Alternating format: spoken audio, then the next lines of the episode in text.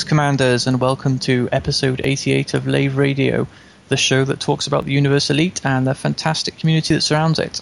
I'm your host, John Stabler, and joining me in the orange sidewinder for this episode are the fantastic Mr. Christopher Jarvis. Hello, how are we doing? You were muted again, were you? A little bit. Also Muted joining. and eating Maltesers. Oh, right, okay. Double whammy. Uh, also joining us, Mr. Grant Psykokow. Hello, hello, good evening. Nice to have you back, John. Oh, glad, glad to be back. Uh, I'll talk about that in a bit. Also with us, Ben Moss Woodward. Hello, hello, hello, hello, hello, and we're all excited tonight for some reason. Uh, and Oh, last but not least, of course, is Mr. Colin Ford. Uh, hello, everybody.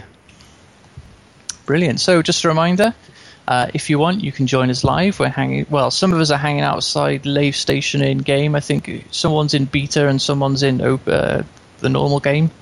Um, are you in a private group or are you in public, guys? Well, we're going to be in public. I'm just on my way there now. All Yeah, open all the way. Okay. Yeah. So they're on their way. Um, so no need to join a private group. Uh, and you'll see us hang around uh, Lave Station. Uh, we've got an IRC chat channel, uh, which is uh, Lave Radio on QuakeNet. You could find that by going to the Listen Live page on the Lave Radio website. Or you can tweet us at Lave Radio with questions, and we'll try and answer them towards the end of the show. So, as usual, we'll talk about what we've been up to this week. And who can go first? Uh, Colin, what have you been up to this week? Oh, um, well, I've been playing uh, a lot of the 1.5 beta. Um, we've been I've been testing the, the new changes that they made to the Fer-de-Lance, uh, which we'll probably cover on later on. Um, and also, well, I'm now up to Top Shift number 52, my video series. And in the latest one, we uh, we went over the miniatures game that I demoed at Fantasticon. There's a demo of it on, on there, showing me and my son um, trying to completely wipe our, wipe each other off the board. And uh, Did yeah, he beat you again? he didn't actually. Um, I got a lucky. I got a lucky roll. One of my sidewinders wiped out his cobra. But uh, yeah, um, I had a bit of bad news because uh, Fantasy Flight are not going to license out the rule set uh, as they did for other games. I think mostly because they had a bad experience with the other games. Um, so I'm having to uh, basically come up with my own rule set for it, which, to tell you the truth, is is a little bit more enjoyable working it out for myself. Ah, I guess, and um, I suppose it means that any kind of shortcomings you've seen in their rule set, you can kind of address yourself. Yes, um, the, there's the one thing that I've absolutely hated in that game has been the swarm tactics of the Tie Fighters, and I think I've got a good balance for that. Oh, good. Um, Grant, what have you been up to? Well, for it's been a long, ongoing saga uh, attempting to sell my grandmother's house out from under her, uh, and finally, it's not really out from under, her, but uh, yes, finally, it looks like we've reached the end of the points of where I have to do physical stuff. It's kept me tied up and running back and forwards for the last couple of weeks, demented. Uh, I've now got the keys of the solicitor, and all the big problems that could have happened have now happened, and I don't give a crap anymore. So I don't have to do any more running around. So I then turned my eyes to getting Dockers Season 2, Episode 1 put together, and ended up swearing at sound files for the most of the day. But um, I think I thought I was doing well because it's run about top 20, 20 page 21 I've managed to get edited up to, which is generally speaking around about the sort of half, just past the halfway mark. And then I sort of scrolled down the script and realised that this is a 50 page bumper episode. I've got a feeling I'm going to cut all the bits out that I've not got. Just, oh, just cut that scene. It doesn't matter. It doesn't make any sense anyway. It just doesn't matter. And people won't know. Um, but I'm hoping to have that uh, all up and running very, very, very, very, very, very, very, very, very, very soon. Um, TM. Yeah. Do I see Grant on your uh, Steam profile? You've been playing with um, Star Wars Battlefront. For about two minutes. No, that's the old version. Oh, is it? Oh, okay. Yeah, I jumped into it yesterday just for sort of, you know, old time sake. To reminisce. to reminisce, Ah, right. and then went, God, it's crap. Fair enough. I didn't know if you could give us an insight into the new one. No, I, I did that. I've I got uh, well, uh, at least okay, at Scouts. Uh, I've got the new one as a on PS4 for my son for his Christmas, so we'll find out then.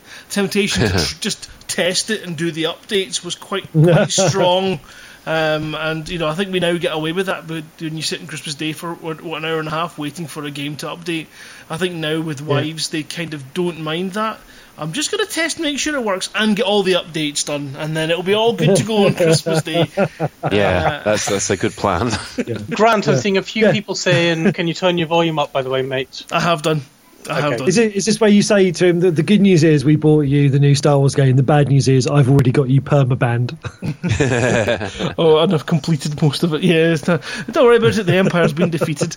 Um, but other than that, yeah, it's just been um, bits and pieces getting organised for. Uh, crikey, we've got the Hutton Truckers convoy with Educating Ed on the 3rd of December, so we've got a lot of background work going on for that as well. So, yeah, plenty to keep me busy. Turn it up more, says Starion. Stuff you. Ben, what have you been doing to entertain yourself? I wouldn't quite call it entertaining myself, but I have been. yes, we would. I've been making a public fool of myself, shall we say? Um, More than as I usual? mentioned, even more than usual. Uh, as I mentioned in last week's show, my old, very old uh, Mac Pro blew up the other week, and we have got an absolutely flipping awesome community. Because basically, one, I'd gotten, I'd already had a couple of tweets saying, "Hey Ben, I've got this sitting up in the attic. I've got that sitting up in the attic. Do you want it?" And basically, by the weekend, I had basic. I basically was I was donated most of a working PC from a bunch of different commanders. So I have to give a super massive shout out to Hober Mallow, El Masri, Hansford, and Voidsun for donating kit and helping me, you know, do the blood sacrifices on Saturday evening trying to build things. And I have to give a super massive thank shout out to Commanders Mindwipe, Iceni, and Spike for very patiently talking me through building my PC and asking me a whole load of sensible questions like, have you plugged the power supply into the graphics card? To which I could say, I don't think this graphic card needs any power. It's, it seems to be plugged in, and I can't see anywhere where I plug the power in. It's all fine. Why doesn't my PC want to boot up? Why can't I see anything on my display? Then I go and look at the graphics card a little bit closer after two hours. It had an ATX port on the back of it, didn't it? It wanted power. Funnily enough, when I plugged that in, it all worked. So I managed to give Commander Iceni probably one of his best Saturday evenings. Ah, technical genius then. Yes, that's why I'm a software engineer. To be Yeah, it's honest, most of the new video cards now that are coming out will actually give you a display on the screen saying, Oi, plug me in, I need power. Well, this video card that I have through well, uh, Radeon's software detector thing thinks it's a 550XX series graphics card, but DX uh, what is it? DX Dialogue thinks it's a it thinks it's a 55XX series as well, but it says it's got 4 gigs of video RAM. And there ain't no 55XX series of graphics card that came with 4 gigs of video RAM. You know, they came with half a gig if you were lucky. Um, some, I think, I think a couple came with 1 gig. So I have got no idea what the hell I've actually got. Um, Isn't there some writing on it that tells you? there, it's it's no, basically. Um, I do know, however, that thanks to Commander Hansford, I am getting a MSI 7930 or something like that. I'm getting a nice graphics card from Commander Hansford, which should be arriving later this week, hopefully, and that should hopefully see me through to Horizons and things like that. So we have got an absolutely bloody awesome community, and I love you guys all. And just in one final piece of news, my old Mac, my old Mac Pro tower is actually being repurposed by a Commander sub So even my old tower isn't going completely to waste, and it's, it's being passed down because he wants to go off and do a case mod and turn my my old Mac Pro into a PC as well. Oh, oh, So that's nice awesome. it's nice to see all that caring and sharing in the community. It's yeah, it really did give me super massive warm and fuzzies. So uh, let's. I think uh, Chris Jarvis is probably going to have the m- most interesting week, haven't you, Chris? Uh, I don't know really, but it's, it's sort of the most interesting. We're coming up on well, it's coming up on, and we are well within the last 24 hours on my Chaos Reborn uh, audio drama Kickstarter. The uh, the Kickstarter that I've been talking about um, for the last few weeks ends tomorrow morning at 11:30. Again, you know, seconding really what Ben said. I mean, thanks to an absolutely amazing uh, Elite Dangerous community, um, we are funded uh, and have been funded since quite early on in the Kickstarter.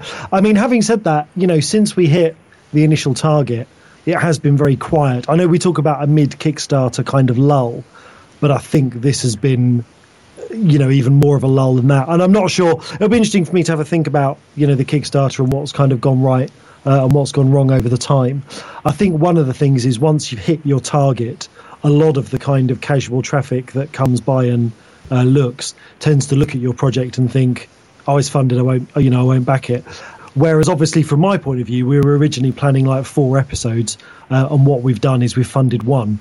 um, so it's sort of a bit, it's a little bit frustrating. Um, I'm really hoping that uh, if there's anyone listening to it now uh, that hasn't had a look at the Kickstarter or thought about backing it, um, it's basically it's a full cast audio drama.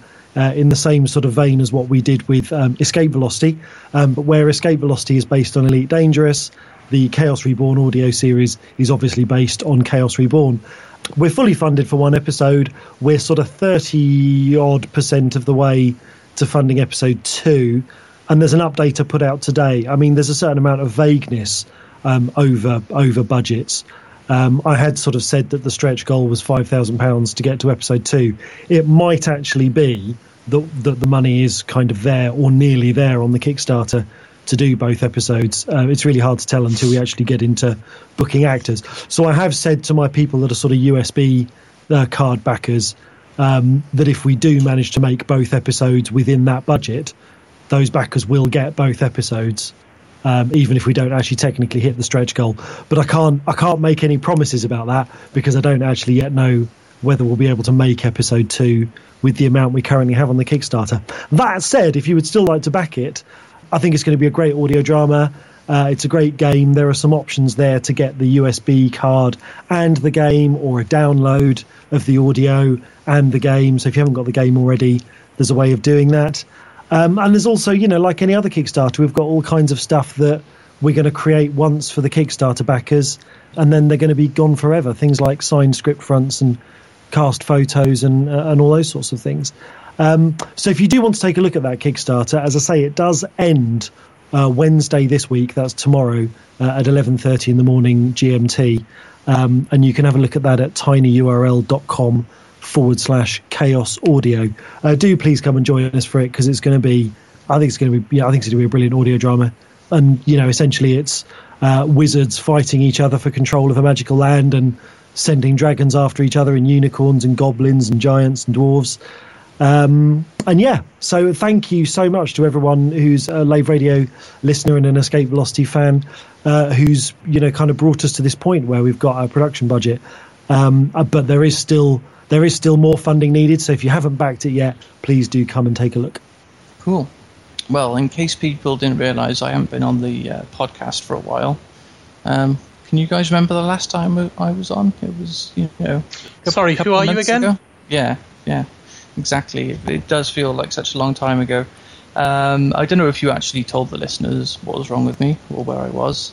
Um, but um, basically, I had a dental abscess, and I won't go into all the gory details, but I was quite poorly for quite a while, and, and then I had some antibiotics which I reacted to, so I was sicker for even longer. Um, and then I was meant to be on last week, uh, but it clashed with my Cardiff Skeptics event, so I couldn't do that after. But I'm here now. That's the main thing. So I think we told everyone you had some sort of knob rot. Nobra. Oh well, you know, what's the difference? You know, um, that's fine. Or do, it's usually space crabs, isn't it? That's that's that's the, the running gag. So yeah, I'm back now. Uh, what have I been doing this week? I I, I have actually managed to play some Elite. Um, I actually uh, made a lot of money in bounty hunting, and I now have a de Lance and I have a, uh, a courier. Um, but we'll probably talk about that later. I think as Colin said. Oh, you didn't hear about you didn't hear about the full wipe for Horizons then? Oh, the full wipe. Oh no!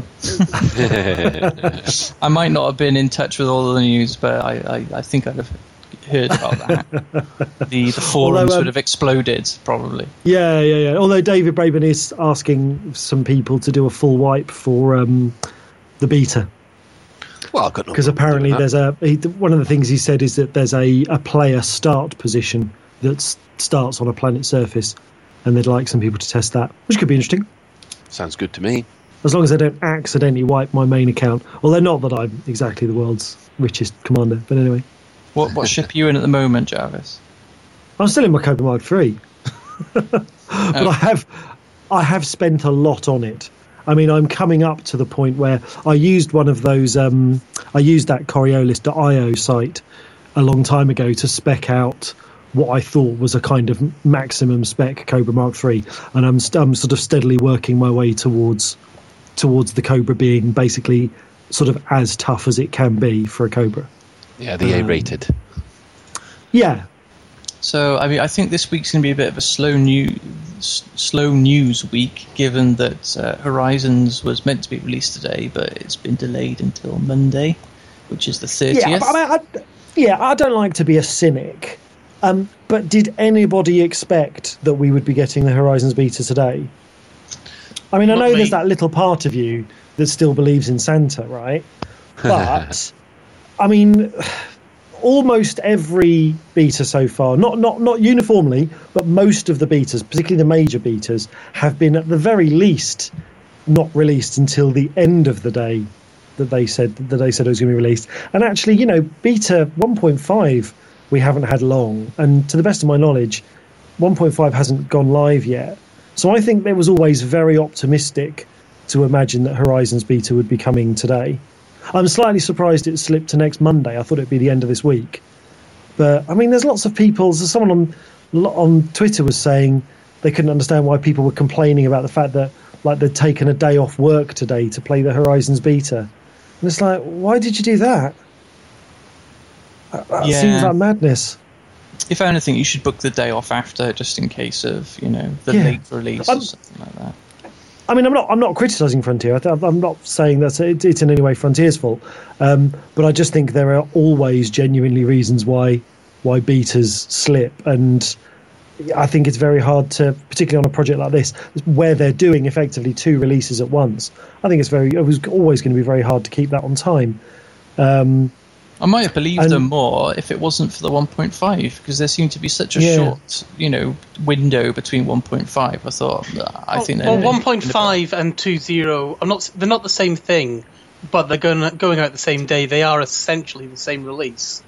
oh, are they? Oh, I thought that I thought 1.5 was coming out first. No, they're coming out the same day. Okay. Just the only difference is that 2.0 is going out to Horizons people, and one point five isn't. Well, that's a whole extra thing they have to test then, because that's branching releases to different user bases. I'd, s- I Um, don't know if it actually is. I suspect. I, I obviously I know nothing about how the game is released, but I would not be at all surprised to find out that actually the the version of the game that we download that we get on the whatever of December is going to be 2.0 and then there's going to be a little thing that says if Ben has bought Horizons let him go to let him go and do these things. I, I don't think that can be quite right though, just because I will come onto this a bit later. But there's different minimum requirements for Elite Dangerous and Elite Horizons. Yes, but you'll only So- get those different specs when you actually get down onto the planet. It's the planets that need the compute shaders. Yeah, but So it's a whole lot because the well, like I say, we'll come onto it. But I mean, Horizons is going to be entirely 64-bit based, Yes. so you're going to have a completely different installation to someone that's running the 32-bit version. That is true, actually. Yeah, that one is. Um, but I mean, you know, I suppose going back to what I was saying, there, the thing that, that I'm interested in is is the is the Horizons release date set in stone? And does a delay to the beta mean that either the release date is going to be delayed or is it going to compress the public testing time? Because neither is particularly good news. Well, they haven't actually officially said when Horizons was going to be released. The community has basically assumed that it will be the same time as the the Mm. release event last year, and also the release of the, the full going live date as la- as of last year. Which, if you look at their uh, their schedule uh, or their proposed schedule, would have matched. Um, However, you know, I think that in this case, uh, they've obviously hit a couple of snags. Uh, the the the renderers have have been a bit of a problem, as has some of the, the ground clearance of the ships. Surprisingly enough, uh, and and they've, they've been it's obviously taken them a little bit more by surprise, and you know. Compressing those kind of things. If, if if you've ever been involved in development and had to deal with a crunch, they they're going through a crunch at the moment in order to get this out. So Oh, yeah, yeah, yeah. and when crunches happen, I've normally found that there is an awful point where you suddenly realise no matter how hard you crunch, you ain't going to hit that date. Mm. That's fair. Okay. Well, I suppose um, we should talk about uh, some of the other, some of the, um, the actual announcement. They said uh, uh, David Braben announced the delay, saying uh, the team's working very hard, but uh, you know there's been some issues. Uh, very apologetic, um, but not quite ready for a proper beta test yet because there's some blocking issues. And I think um, there was a Q and A, was there not? Yes. Um, yeah, and it was uh, the, the question was um, I'd be interested to know about the blocking issues because quite often you, you feel a bit detached from the developers when they're just announcing delays, um, and it was actually quite interesting to see, you know, them actually give a bit more information about what, what kind of problems have held them up. Um, and David Braben went into a bit of detail about that. Um, talked about some of the glitches when traveling down to the surface of planets. Um, but the good news is that there is a fix for that. It's just a case of committing it and testing it. Yep. Um, what else? Uh, blocking issues with gameplay again, mostly all fixed um, on uh, with some of the bases. Uh, and then you gave an example as a bug uh, where they found where generators and defensives were not properly hooked up to the relevant part of the base, and security doors were not working correctly. Uh, doors? What do, I, what do we need doors for? I'm not so sure. You need doors to go in. Oh, actually, big. You mean big doors, not like I'm think. Sorry, when I think door, I think a door like a person walks through. And I thought, well, we're not getting. You know, we're not going to be getting out of our buggies, are we? No, I think some of the um, bases might have a sort of airlock type door on the outside when you drive in. yeah, there was some texture streaming problems. I saw what he said that there was uh, some polish issues. Um, when I first read it, I thought he said there was some Polish issues, and I thought, well, oh, yeah, it- I was like, I don't understand, Polish in space or something, but no, it was Polish issues. Um, and yeah, I did. That was one of the things that I noticed from uh, the video he did, where um, uh, the, some of the textures were ridiculously low res, uh, but you know, I thought it was obviously a streaming issue, and that's what it was. Um, and they said that th- that alone wouldn't have held back the beta, um, but Hmm. it's fixed now anyway, so it will be fixed when it comes out. So, ah, bit of good news. I mean, personally, I'm not too bothered waiting for Monday. I mean, I didn't book any days off to play it. I think I've given up trying to do that now. Uh, I think maybe I might have done that back in the early alphas and betas, but uh, I've been burnt too many times. yeah. Okay, and the Yeah, second. Oh, go on. No, no, I was going to say there's an interesting point here about the fact that some of the some of the craft don't actually currently have enough clearance between the underside of the ship and the floor to actually deploy the scarab.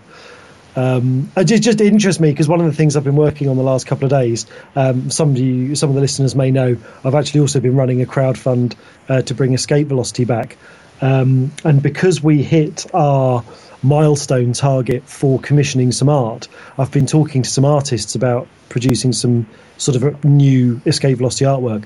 And one of the things that I really want is the, Merlin. Now, the Merlin doesn't exist in Elite Dangerous, so we're having to kind of think about what the Merlin would look like if it had gone through the design process that these re- reimagined ships. And one of the things that's come up is, is landing, um, because actually the wings on the Merlin are so low, they're actually too big to support any of the kind of standard landing gear that any of the other Elite Dangerous ships have. Um, so it's just really interesting that this other thing has come up about the fact that actually when you when you talk about taking these ships and putting them down on the ground and doing different things with them, all kinds of different issues come up. I mean, I wonder if the game doesn't even let you like. I wonder if you can land on a piece of ground that's technically like a bit of a bump, um, because then even though your your feet have got clearance, actually where the SRV comes out um, is blocked. I wonder if the game always makes you land on ground that is either flat or convex to get around that issue. Well, it might be a case where they just say, right, you've landed, but you're unable to deploy um, SRV. Yeah, that'd be interesting. And it's interesting as well. They're saying here in the in this this Q and A um, that the Scarab, uh, the the gun turret retracts when you drive under a ship. That explains what that noise was we could hear when the Scarab was driving under the um, Imperial cutter the other week. And I said, "Oh, I wonder if that's the hatch opening for the SRV." But actually, it sounds like it's the um, the gun turret uh, sort of undeploying, if that's such a word. Retracting. That's probably the best.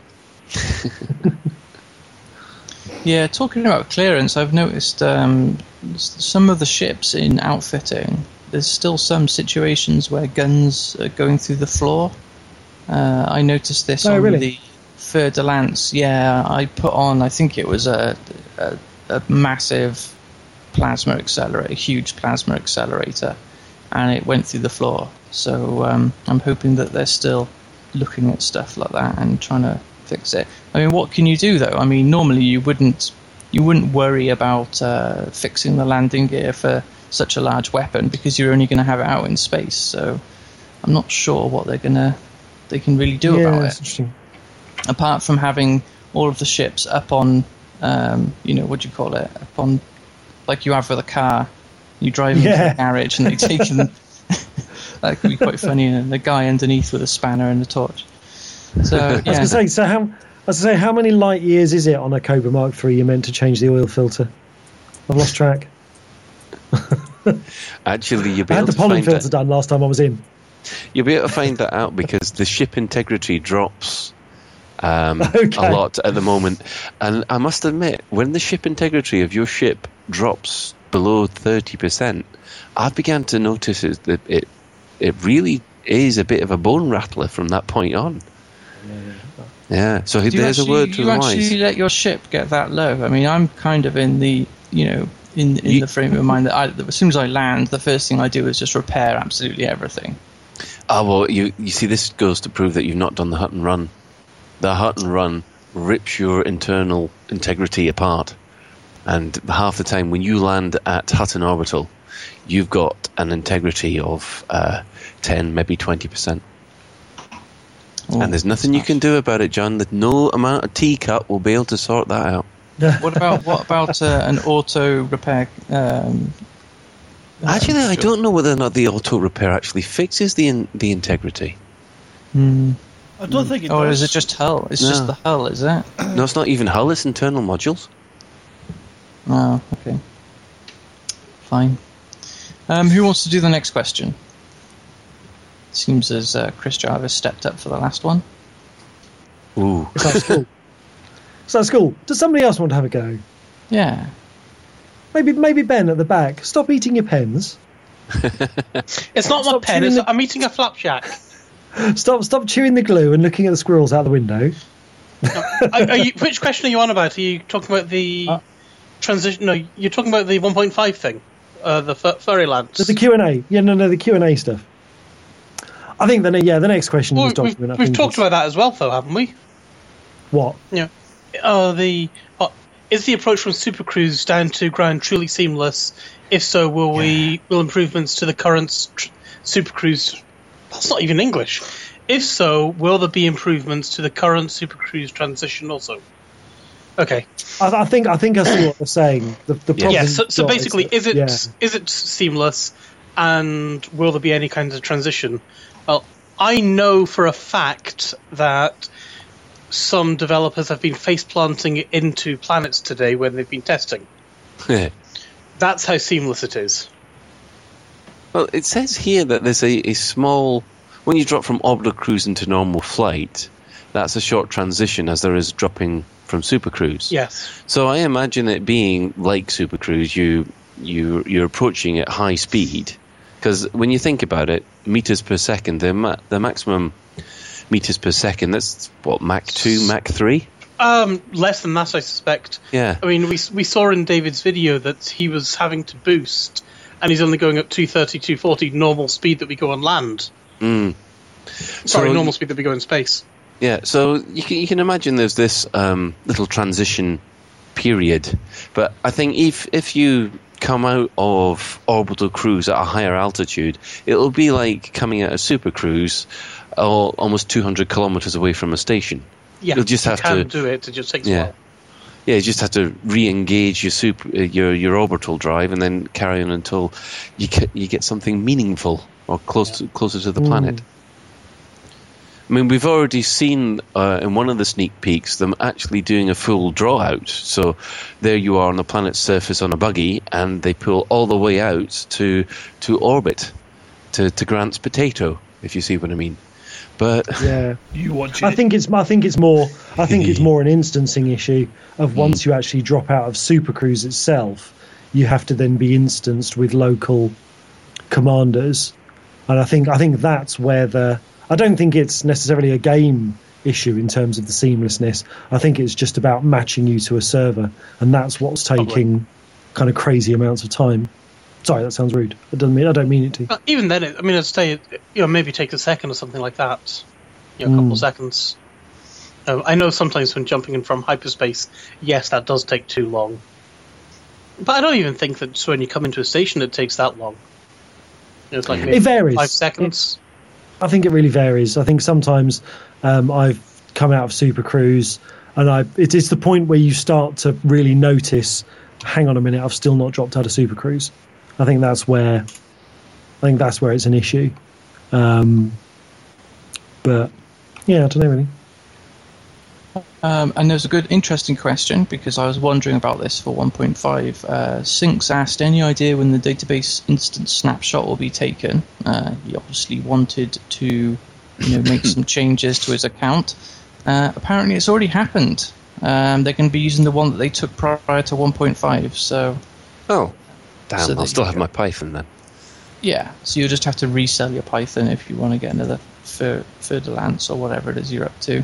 Mm. Um, and yeah, oops, he just made an announcement in that um, uh, that there's going to be a place. Well, you've already mentioned it that you you can launch a starting position that's actually on a planet. Hmm. So that was his kind of oops announcement. Will it be Pretty the cool, same? really.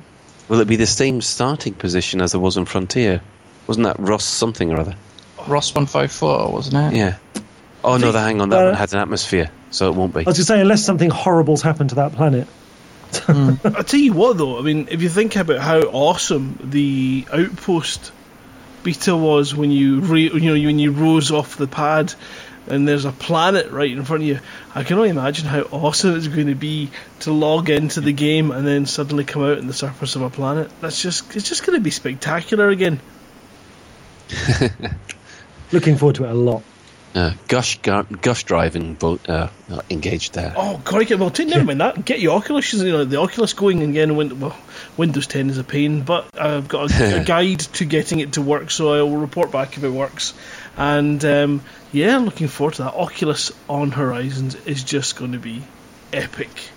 I'm going to be doing the same with Google Cardboard, and, and I'm, I'm looking forward to doing that. After the last test that I had of it, it's actually improved quite a bit. So, yeah, it's not up there with Oculus Rift level yet, But maybe when I upgrade it to a new phone, the resolution will be a lot better. Uh, but the, the one thing that and I'm going to be gutted that we're not going to be able to do, and you mentioned it, is that Ross one five four. When you when you first started on that uh, save point, um, it was like the first thing you noticed was the wind blowing. yeah, true. But we're not going to have that, unfortunately. So No. never mind. well, I don't remember that. Is that because I was on the Amiga? Yeah, it was on, no, it was on the. No, it's Amiga. on the PC as well. Uh, I'm thinking about uh, uh, Frontier Elite 2 now. Yeah, I'm Yeah. sure when when you started on the planet, you could just hear. Yeah, I the mean, it's a pretty pretty bad Oh, synthesizer the effect. sound. Yeah, yeah. Sorry, Yeah. I thought you meant there was something visually blowing in the wind. I was thinking, well, that's that's better than the version of Frontier Elite 2 that I had. I The had only to- thing I- that is blowing in the wind around here is the answers. Well, I just remember that I did. I don't know if anybody else did this, but Frontier Elite 2 on the Amiga, I used to set it to like a really low detail so I could play it with a good frame rate. In fact, when the Uncle Art people came to LaveCon, I actually changed the settings on their Frontier that was running the demo because they were like, "Oh, the frame rate's a bit low." I'm like, "Oh, I can fix that," and I went in and tweaked everything. Um, but I remember what I used to do every now and again is set things. Um, I used to basically set my ship in hover and then set all the graphics to max just to see what it could look like. and Ross 128 was one of the places I used to do that. I'd go and fly into one of those domed cities and park over some of the skyscrapers and just leave it and hover and then just turn everything up and be like, wow, it's a whole futuristic city on a planet. Yeah, I think I always played it with max settings on and a massive 12 frames per second. Back then it seemed normal, but you know these days it's like anything less than 60 is is, is terrible. You know, you can't play it; it's completely unplayable. I'm managing okay in 24 and above. You know? So, yeah. so okay, we're moving on now to 1.5, uh, which was. Do you want to do that, or we've got another Q and A with David a little bit lower down? Oh, okay. Well, we'll merge the two Q and A's yeah. together then. So the first question was when's first person mode, and a pretty straightforward Oh, answer. It was an answer that I think nearly anybody who's been following uh, Elite knows it's a future season. Yeah. Um, some some of these questions you do wonder whether or not they were leading questions because we do know that the other game is is its Alpha Two is due to drop. Uh, so you know a lot of people will be putting in a lot of comparisons into this, Well, you know, and you know they're welcome to at the end of the day. I mean, uh, that other game, I don't know. I've I've always tried to be cautious about it and wish it the best, but I I've just been nothing but um, disappointed by it so far. So um, it it may change with the Yeah. beta. well we'll, wait, we'll have to wait and see what Alpha Two can bring. But Alpha two. Sorry, it's also Yeah. they're not in beta yet. It's still alpha. no, no, it's Alpha. This is this. Um, oh, we're going off on a tangent, and we promised we wouldn't do that. So Okay, we'll, we'll leave that there then. Okay. Um, so the next question, and maybe we can talk about this a little bit. Can 32-bit users get a refund? So they finally bitten the bullet. I mean, they said back uh, when they released the first alpha that there was a lot of 64-bit mathematics happening, um, but they they could hand a 32-bit machine could handle it fine. Um, so what has changed now with Horizons that means that 32-bit machines can no longer uh, hack it? Oh, it's got to be the planet. What's got to happen with the rendering of the planets, hasn't it? I mean, Yeah, if you're going down to another- that level, Yeah, sorry. I think I think I saw another answer about this somewhere in one of the updates. They were talking about the shaders. It's kind of a knock on. It's not. It's not particularly necessarily they need 64 bit. The issue they've had is that um, they're using some shaders that require DirectX 11, and they've found with their current code base that DirectX 11 on the 32 bit version of Windows is, I think, in their words, a bit unpredictable and unstable. So I think they're going. I think it's a. I don't think it's necessarily 64-bit is required for the new code. I think it's just that they're dependent on some Direct 11 shaders, which they're having trouble getting working in 32-bit. So to them, it seems to make sense just to say, let's move the whole thing over to 64-bit Windows um, and be done with it. And it was something. Was it something like zero? According to their statistics, something like only zero point five percent of people are even running a 32-bit OS of their surveys. Yeah, I mean, I'm, I'm, I'm bear in mind those surveys are based on what the game captures from the PCs of the Yeah. people running it, so it's got to be pretty accurate. But I mean, I'm on Windows 7, um, which is you know knocking on a bit, and I'm, I've got a 64-bit install of Windows, so it's not particularly a state-of-the-art requirement. Well, if you take that percentage and apply it to, I think they said uh, last count there's about half a million people playing um, Elite Dangerous. You know, that's 250 people. You know, it's it's quite a small number, and, and maybe it's just easier for you know for them to refund people who've bought Horizons and Yeah. won't be able to play it, and just say Les- lesson, yeah, lessons learned from offline gate. Mm-hmm. Yeah. And I think I, mean, I do recall hearing something along the lines of, you know, we could get it done, but at the end of the day, sometimes you just got to draw a, a line in the sand and say, okay, it's not worth pursuing these bugs for a couple of people who have still got this. It's easy just to say, go get yourself a 64-bit OS, guys, and, and then everything's fine. Uh, next that- question. Oh, Okay. go on. You No, no, I, I was just going to make a slightly facetious comment of how difficult it is to upgrade from the 32 to Oh, that's actually a question I was going to ask you. Seven. I was going to actually ask. I know with Windows 7 64, I can upgrade. I get a free upgrade to Windows 10 64. But if I have Windows 7 32, could I get Windows 10 64? Ah, well, you haven't been able to do that in the past. No, makes it- sense. you haven't been able to do that in the past because what's happened is they've always said, uh, no, 32-bit goes to a 32-bit upgrade. Is But- there even a 32-bit version of I Windows don't 10? Yeah, I was going to say. Well, um, I guess that's one for Microsoft. And if it is, you know, you can get your Windows 732 up to 64-bit, then well, well, you can then Have the joy of Windows 10. to- yeah, yes. which I think is a lot better than uh, some people are giving it credit for. To be honest, But I've not tried enough. it, so I can't say. Well, what I'm more interested in is if, if DirectX 11 is going to be a requirement, does that compound the problems with uh, Mac support in terms of because I know that the, what they're waiting on? I know It's because it's not- OpenGL that's an issue for Mac. It's isn't not it? technically DirectX 11 that they need. They need compute shaders, which is in DX11, and it's also Right. in OpenGL. I want to say three point something or other. It's in a version of OpenGL that's about two and a half, three years old. Just that Apple haven't bothered upgrading their version of OpenGL to use it. Yeah, yeah, yeah. So I put the ball for that pretty firmly in Apple's court, to be perfectly honest, which is a shame. Uh, fair play. Okay, the next question was can we get bookmarks in the Galaxy map? Now, I don't think David Braben said yes. He just agreed that it would be nice. Um, so, because obviously, it's, uh, my brother does this. He leaves sidewinders in various stations as a way of kind of reminding him that there's something interesting there. Um, So, uh, th- th- I mean, do you?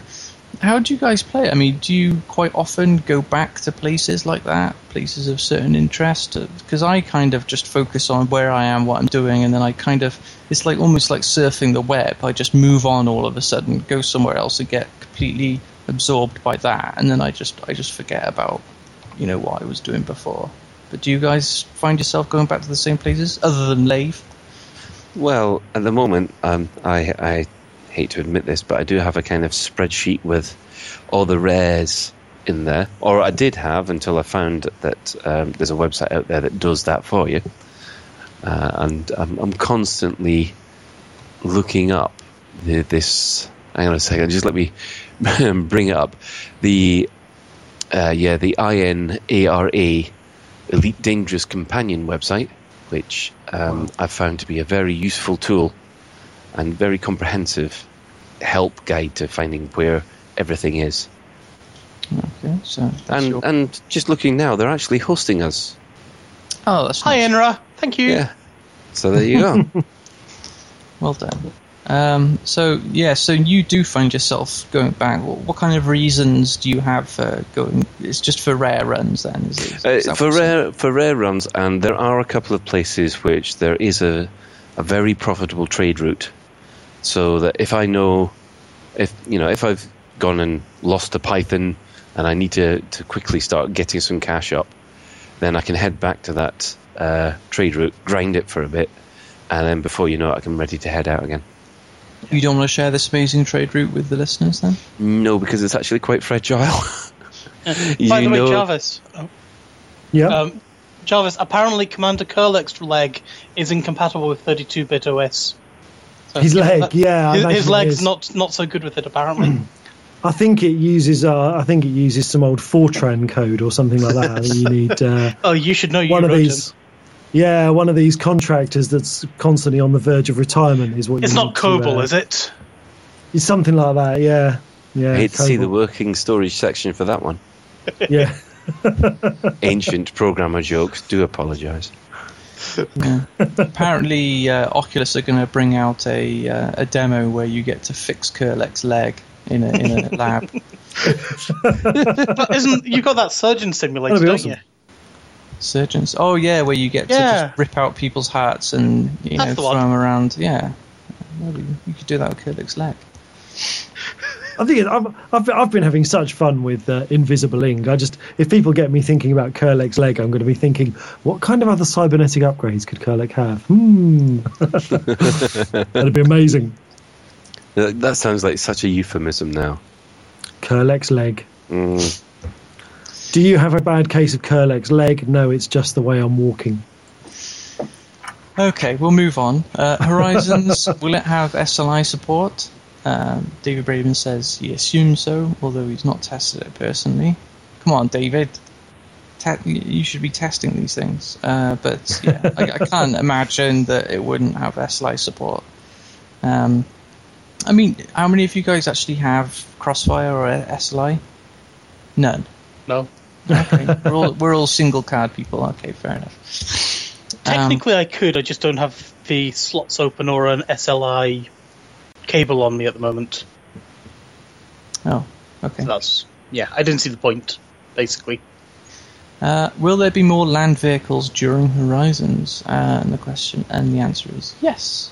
So, um, I mean, it's just amazing, isn't it? You know, you get presented with it with this cool buggy or whatever you want to call it, and you know, no one's even played it yet to see how fun it is, and people are already asking about if there's going to be other ones. Um, fine. Uh, so, oh, are there any plans for a hoverbike SRV? guys. I mean, surely that hoverbike will have to have a big dome over it, you know, unless you're going to permanently go around with your, you know, you can wear your Remlok. that's like rad, a radical hover bike where yeah, you've That'd got- be. I'm thinking like a speeder bike from from Return of the Jedi. yeah. That would be so awesome. I'd love that.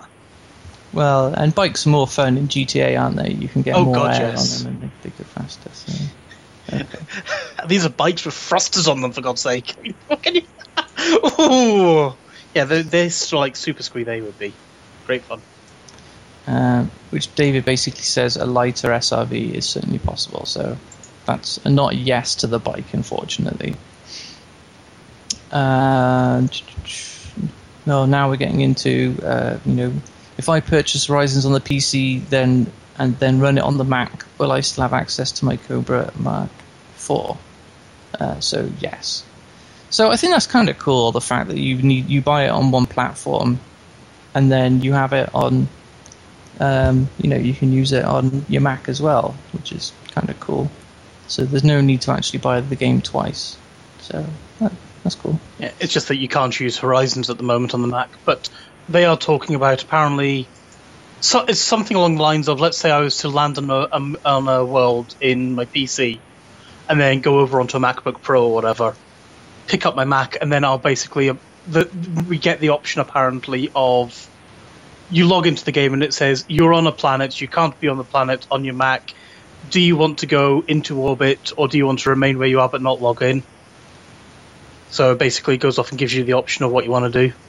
Oh, okay, so they've they've already implemented that. Okay. Apparently that's already there, so at least the Mac users, if they land on a planet on the PC or in boot camp or whatever, they're not completely shafted. Yeah. I mean, doing this kind of tiered content like they've done, where you know people don't have to have Horizons to carry on playing, it's, it's it must it just creates so many headaches, I guess, for the developers in terms of having to think about situations such as that. It does, but it's the kind of headache that MMO developers have had to be making for years. So it's Yeah. not new. Yeah, I guess. Uh, but at least for stuff like World of Warcraft, if they rolled out new content, they just rolled it out to everybody, and then they just put in like things like you can't fly to this island unless you know. It's quite. It, it seemed a lot easier to kind of, um, you know, what, what do you call it? Ring fence certain areas of the game. Yeah. Yeah, so I mean, yeah, I mean, they are being shot in the foot a little bit where Mac users have to be separately ring fenced from PC users and things like that. Hmm. Um, but that's why I think that basically it is going to be it's essentially going to be the same build of the game, just here's you, you can't get on the planet even if you have physically downloaded the, them. Yeah. Is we'll going to be a they do. long wait for Mac owners before they get Horizons? I don't even know if Mac owners will get Horizons to be sadly honest. Oh, really? Um, I have no idea. I don't know if it's. I don't know whether Frontier are going to bother trying to find a way of doing the planets without compute shade- shaders. Okay. um, or maybe Frontier are in negotiations with Apple, trying to find out, and they'll find out that the next version of macOS 10 will finally and eventually upgrade the uh, OpenGL, and then they'll start developing again Horizons for that. We, we just don't know. Yeah. Well, as I said, if you- if if if you buy a Mac, you deserve everything you get. Um, I, I- I feel sorry for them. I mean, I really do. I know my brother-in-law bought his Mac, um, has a Mac, and he bought he bought Elite, and he's been loving it. He went up and bought the lifetime expansion pack because you know his Mac Pro is technically it's a very powerful little machine. He gets ridiculously good frame rate and things like that, but because Apple are a bunch of words that I'm not allowed to say. Oh, it is after nine o'clock. But a bunch of wankers and don't bother upgrading their operating system he can't actually play Horizons, and I think that is a disgusting situation for Apple, as Yeah. I've already said. And I feel sorry for Mac owners because of that. yeah. Okay. So next question was: uh, When landing on a surface, will the ship thrusters blow away dust from the surface? Yes.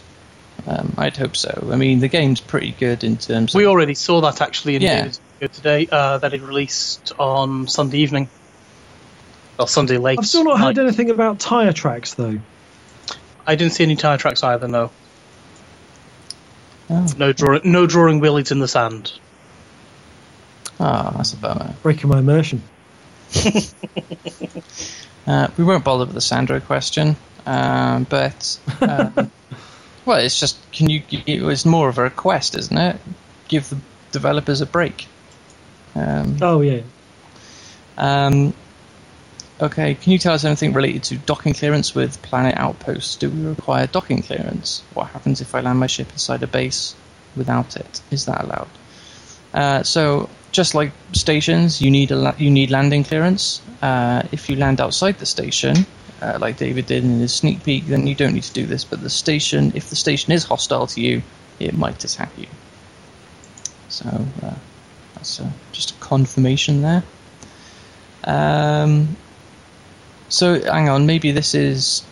Oh no, this isn't related to the Mac. So people were asking about 32-bit OS again. Uh, they want to keep their pre-order until they upgrade their OS. Is there an option to disable Horizon section? Uh, and, but David says basically that's what happens anyway. If you try and go down to a planet, you'll get a, a message saying no. Um, okay, so newsletter. Does somebody want to talk about newsletter 100? I'm just kind of sick of my own voice. Just let me bring it back up again. It was nice to see David holding uh, an Imperial mug again, because I think he was spotted with a, a Federal mug, and um, I was, to be honest, I, I was sickened just at the sight of it. I thought, what a turncoat. Oh dear. So they at least announced the. Um, I'll talk about the specif- the PC specs while you guys bring Yeah. up the newsletter. Um, so the minimum specs now are yep OS Windows 7, 8, or 10, all 64 bit. Yep. Uh, they're still on the quad core CPU. I mean, they've said this has been the minimum all along, but I know there are some people that use dual cores. They're just like really fast dual cores. Yeah. Uh, memory 6 gig, uh, NVIDIA GTX 470, AMD 7240, so that's DirectX 11, and just the usual broadband and 8 gigabytes uh, hard drive space. And then they recommend so an i7 3770K quad core. So uh, I'm kind of really bad on hardware and chips and things. Where is that about? You know, in terms of performance, is that like a mid-range CPU or is that quite a high spec? Mm. Well, personally, these days it'd probably be mid-range.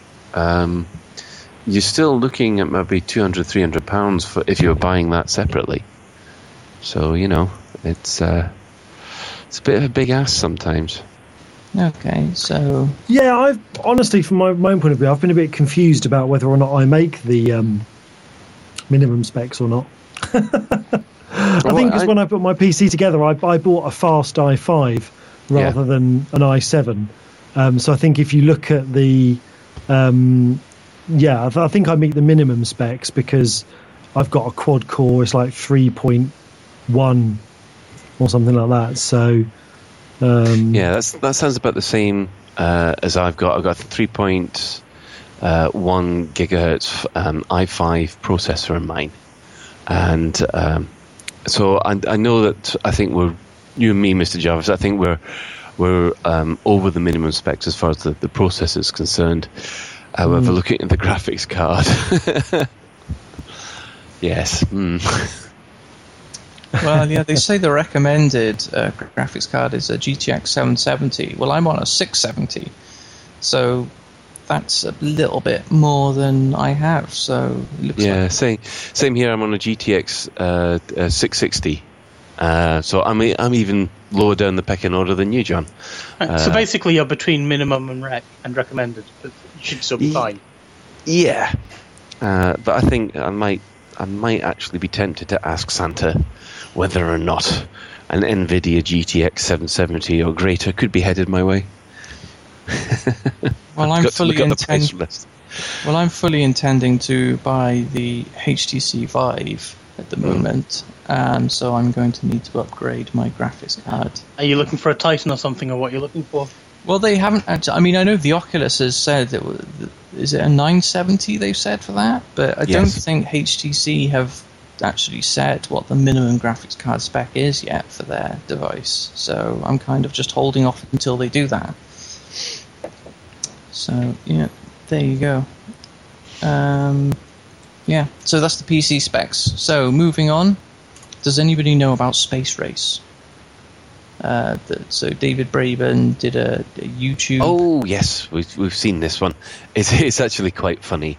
It's pretty obviously there's there's him and somebody else having a a run around a hostile base, obviously doing a lap of honor, seeing who can who can get round there first. I can see so many people just looking at this going, "Oh, we want to do that now." Uh, it's um. One thing that did surprise me is how much fire, how much they were under fire while going round there. So uh, yeah, I think shields on full if you want to do that one. Yeah, and I it also reminded think me they of had- like. Sorry, carry on. I think they also had developer invincible mode on as well. Ah, yes. yeah, well, they- that probably yeah, their shields then. weren't going down at all. Yeah. Yeah. No, it reminded me of um, Need for Speed: The Run, where um, uh, I don't know if any of you played that one. I think I played it in my capacity as a journo. Um, but there was a couple of levels in that where you were driving along and there was some police helicopter that was just strafing all the cars on the ground. So you had to sort of try and drive under underpasses, things rather than staying out in the open. It looks pretty similar. I have to say, it reminds me of something that them racing around that. I wanted to say Wipeout, but it wasn't quite Wipeout. There used to be a futuristic racing game. I think it was on the PlayStation where you had these kind of big four-wheel drive space buggies, um, and you were tearing around a space station. And it looks a bit like that. Yeah, I'm, I'm still of the opinion this is very Battlezone like for me, which I am. I don't have any complaints about whatsoever. No. No, I'm just curious because they said they were racing around a station. I mean, I didn't see anything in terms of the heads-up display which indicated a formal racing mode. You know, there was nothing gamey about the race, which I'm in two minds about. There's a part of me quite likes the idea that you could just decide to make a race of your own Yeah. and just pick a location and say, you know, first person to complete four laps is the winner, kind of thing. Certainly, in terms of community events, that would be amazing. Um, but there's another part of me that thinks actually I'd quite like the game to recognise official racetracks in some way. Don't know, maybe make like illegal base races missions for some of the um, the pirate stations or something like that.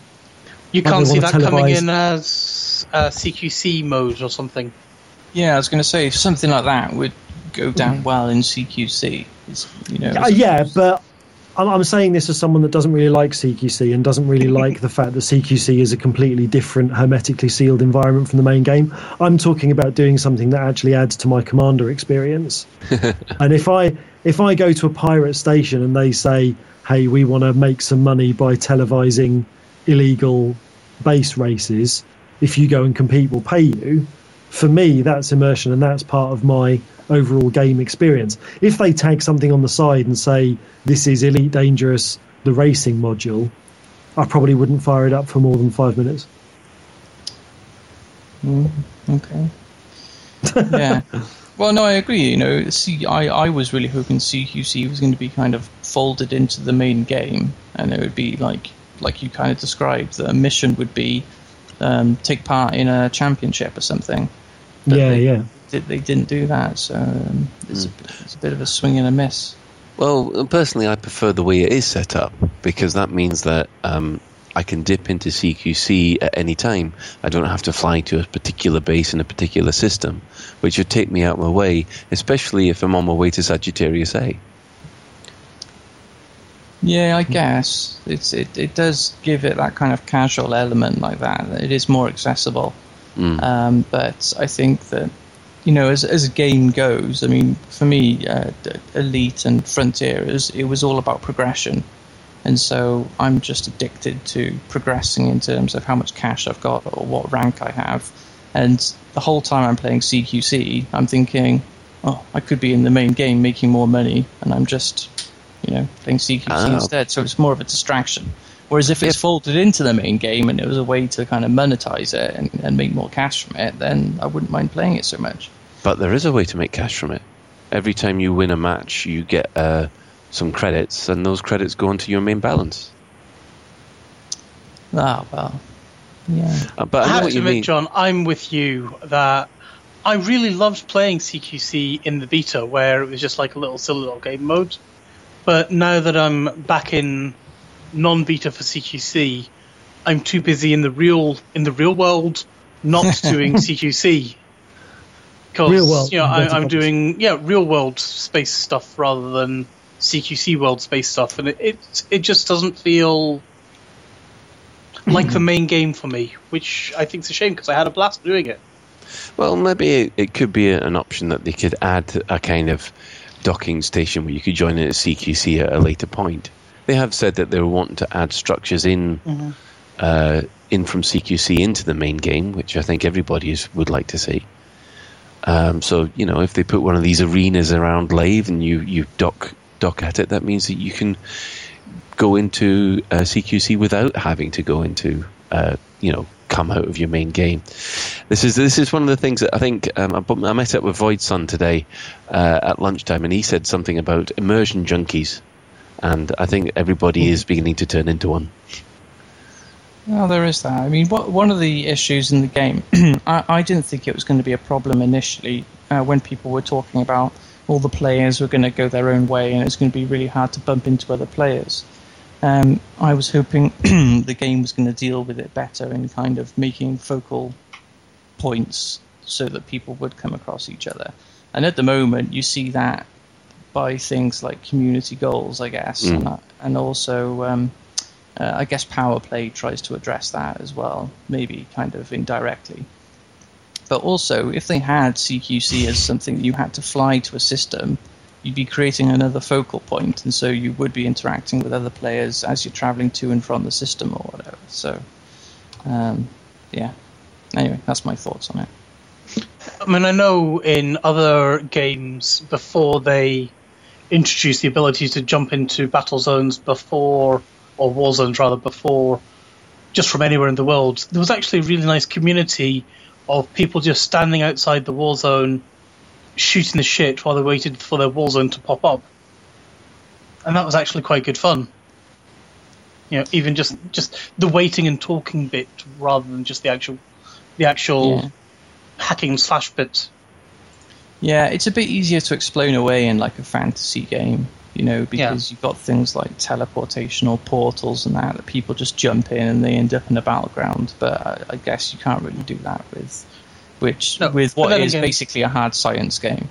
Yeah, but then we know that CQC, you're not actually sitting there in space. You CQC is basically running in the simulator. We know that from their descriptions of it, which is why we hmm. can just play it from anywhere.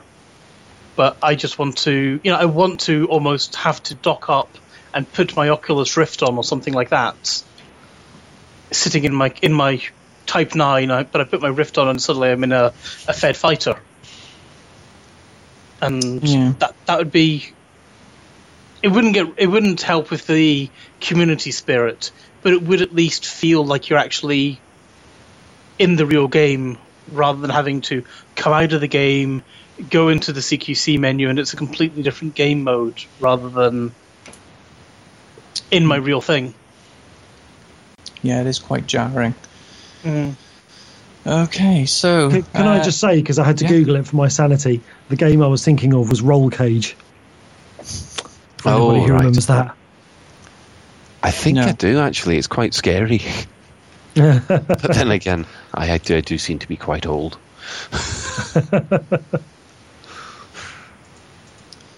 Okay. Uh, also, in this newsletter, there were some uh, screen grabs of the new uh, Horizons that's coming our way. Um, I mean, okay, they're just screen grabs of ships and buggies flying around, and it's, it's kind of hard to get anything out, out of it. Um, I seem to remember when we first started the podcast, we'd spend like quarter of an hour on a picture discussing what we can get out of it, but you know we seem to have lost that ability now. What were you Oh, okay. So that that first picture, what do we think those things are? They look they look like mining things to me. So that looks like it's that looks like it's. Does this mean we're maybe going to get the ability to mine on planets and bring back those things that you guys used back in Frontier? Well, yeah, I think that's one thing that nobody's really been discussing is the MB4 mining unit. Now that we can land on planets, you know. And these look that looks like they're mining units. Hmm. And if they are, then that's more potential gameplay. So who knows what's actually going to happen? You know, are we going to be able to hack those mining units and steal the stuff that Collins spent like an hour laying down, and then I can come along a little bit later and say yoink? What, what you've turned into Shaggy. Always. Something you guys didn't mention that, Oh. I, that I noticed in the the little race video, something that was actually a bit of a bugbear for me, uh, was you, you know they've had all these wonderful Horizons videos when you watch the buggies and you can see the other buggy how it catches some air. I know all the lingo. It catches some air and then it comes down and it has that wonderful sort of suspension compression and you see it kind of bounce slightly, and then in the Horizons race video as he comes up the ramp into the enemy base, he catches some air and then it lands flat. And I thought, no, no, no, it should it should bounce. You should get that kind of at least a sort of dip, as then you know you come back up to your main centre and then you carry on round the corner. And without that bounce, it's going to feel it's going to feel really quite strange. Um, Not, nec- not necessarily because it all depends on the gravity of that uh, of that planet. They Yeah. might have just they just might have got it absolutely right. no, I disagree. Not only that, but also your, also your thrusters, though. You know, Yes. if I am Nope. literally kissing with my Absolute- thrusters, you I guys don't are need to. absolutely bounce. Bull crapping the hell out of it. if, if you're bouncing, you're failing. No, you've got to have compression on those. Yes. Doesn't matter about the level of gravity. If you're going in that downward motion, then there's going to be an equal and opposite reaction from the springs in your suspension. That is going to cause a slight spring effect, not a flat land. It's just not going to go boom and then you're going to be perfectly still. You're always going to have to have a little bit of give. Ah, It's just Gonna that be that's given. going You're not- you might not go back up again. I tend to disagree. What happens if you manage to get the uh, just a couple of taps on your thrusters just at the right moment? Yeah, yeah, that's going to happen. I It don't could, know how. If, you're, if you can actually fly, drive, whatever it is. No, it needs bounce. It needs to have a little bit of bounce to add that. Let's face it, in gameplay, there's loads of decisions that they have made that have been all about the gameplay and that factor. And in order to have that little bit of gameplay factor, it requires that little bit of bounce. That little bit of bounce adds a little degree of lack of control, so that when you have that kind of wonderful air caught circumstances and you come down, you're going to not have any steering for a bit of time while you get that grip on the on the actual you know ground again. So I mean, it's, it's one of those things where your wheels aren't touching the ground. You cannot turn other than using your thrusters. But if you use your thrusters, you're still going to have that wonderful kind of sliding, kind of uh, drifting effect, which is awesome. But then you want the bounce. You need that bounce to give you that sense of I've, I've right, I'm on the ground again. Right there, vroom, and off I go. Just to give you that I think of we I think that we need to ask Commander Remclip as to whether or not he wants to bounce a 747 or not. He does bounce seven four seven on regular occasions. Actually, serious point. I did. Uh, apparently, they do. If it's raining, apparently they do deliberately bounce four seven and whatever to basically break the to go through the the layer of water on the runway. So they they are actually they're not hydroplaning. So apparently they do deliberately land them a bit harder when it's raining. They've got to splash it. Meanwhile, Sorry, yes. Sounds tangents. Uh, well, we're looking at the other photos there. Since I must admit, I think that I didn't seem to be that excited about the first two, but the last two. Well, obviously you've got a low altitude canyon run, and you're looking at that thinking trench run. But have you noticed the ships that are involved in it? They're all federal dropships, which are all pretty big ships, and there's a corvette. I feel sorry for anything that's going to be on the receiving end of that. Yeah, that's going to be fun, isn't it? Mm. Well, if And they're then- federal pilots, they'll probably all crash into the mountain at the end of it anyway. Oh no, they're not going to do a fuzzer. So yeah, I yeah. To be honest, I was more impressed with that because that looks cool. I'm actually looking forward to seeing what I can do with my ship on the planets. Uh, everyone seems very preoccupied with the buggies, but you know, it'd be kind of cool if I can, you know, go into battle in my ship and take out some buggies with it. Uh, although I think they have said that I won't be able to target ground units with my ship, so I'll have to use fixed weapons, I guess. Yeah, your your weapons are going to be fixed as the as they uh, because you can't track them. So gimbaled weapons have got no effect; they just fire straight forward. Be interesting to see how effective missiles are then, like dumbfire. A dumbfire, I think, would be quite bad. Plus, also, you could also have the uh, added advantage of dropping. Someone asked this in a previous question, where you could drop cargo from your ship at low level and have a bouncing bomb effect on people. That will still do kinetic damage to uh, to another ship or another buggy, rather. And if anybody would like to head over to um, to Slough and drop off a whole load of bio waste at a low level, they're quite welcome to. Love you, Kate. we'll get we'll get a reply out of her at one point. Okay, so I'll move on if none of you got anything more to say about the pictures. Uh, has anybody been watching the Educating Ed series? This is something I haven't seen. Oh, you missed a treat last week. It was fantastic. Oh, I've missed. And that's the one that I've, I've got to catch up on now. I've I've watched them all up till now, but um, Grant, you better go ahead then. Okay, so yes, obviously, educating Ed has been uh, an awful lot of him joining some of the community groups out there, which is fun. You know, just you know, just sort of give them a, a highlight, also to to show what they do as a player group and get involved. As I said, he's coming to the Hutton Truckers at some point, third of December. Uh, so. last week he was working with Canonn Interstellar Research Group. Now, this is a group that are very much interested in the the scientific sides of uh, Elite Dangerous and to, to have a look at uh, various different parts of uh, the exploration side of things as well as the most mostly the unknown artifact has kept them very very busy. Um, if you want to have a look at their various different group information, you can by visiting canonn.science and that will take you to their website. Now it's C A N O N N dot science and it will take you there. And what, what happened was whoever ed had liaised with in the group sent him a canonn interstellar research group pack uh, full of various items that he might need as a budding young apprentice scientist which involved this amazing red plastic overall. It made him look like he was breaking bad. It was hysterical along with safety goggles and gloves and so Ed, you know, and I take my hat, I tip my hat to the man for for just and the tinfoil hat. Yeah, and just just for getting so deeply involved and just going for it. Brilliant, absolutely fantastic. And instantly they went off in the hunt for a nice UA to show what it's like, and then you know it had to bring it back to their research centre so that they could do some more analysis on it. And all the time streaming the point from when he went to the pickup and uh, had all the advice about watching the damage to your modules. If it starts hitting on your power module, then you could be in some trouble.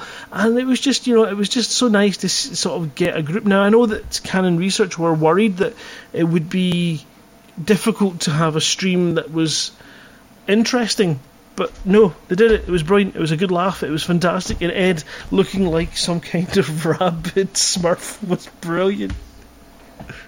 So yeah, do go and check their stuff. They, have got a, council and they've got a nice little history page. Uh, the recruitment service centre if you want to go and join up with them as well, and their notes. And uh, yeah, so they've been working hard on trying to crack the mysteries of the Elite Dangerous universe. And I'm thinking they're hoping to be those, you know, people that can make that first contact with the Thargoids when they appear.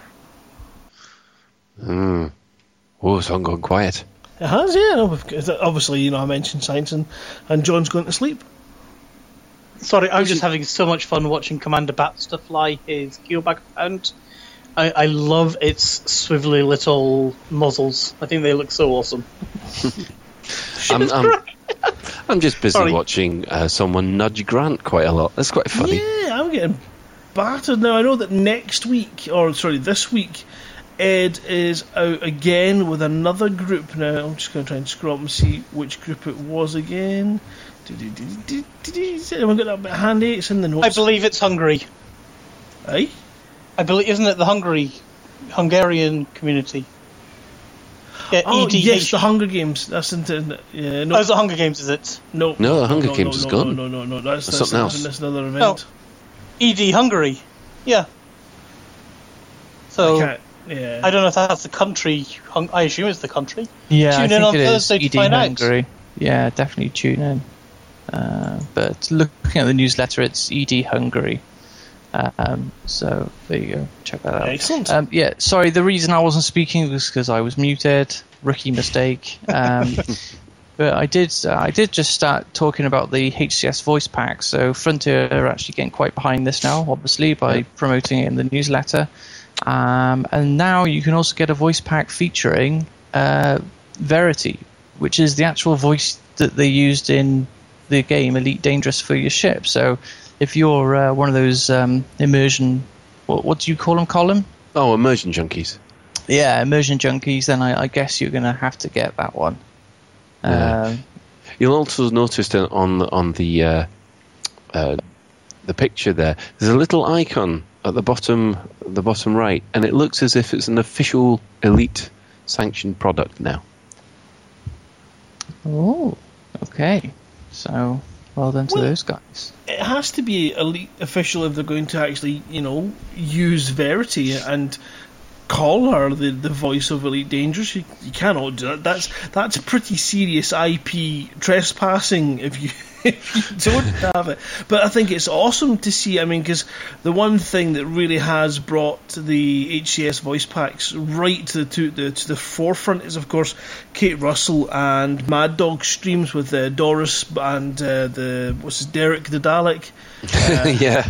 Which always it just cracks me up. You know, he says hi Derek, and I go pass oh bah, whatever. Off I'm busy, and um, it's hysterical. And they have you know, showcased these voice packs through their streams for a number of times to the point that you know, there's a lot of people out there that it gives them that added company in game.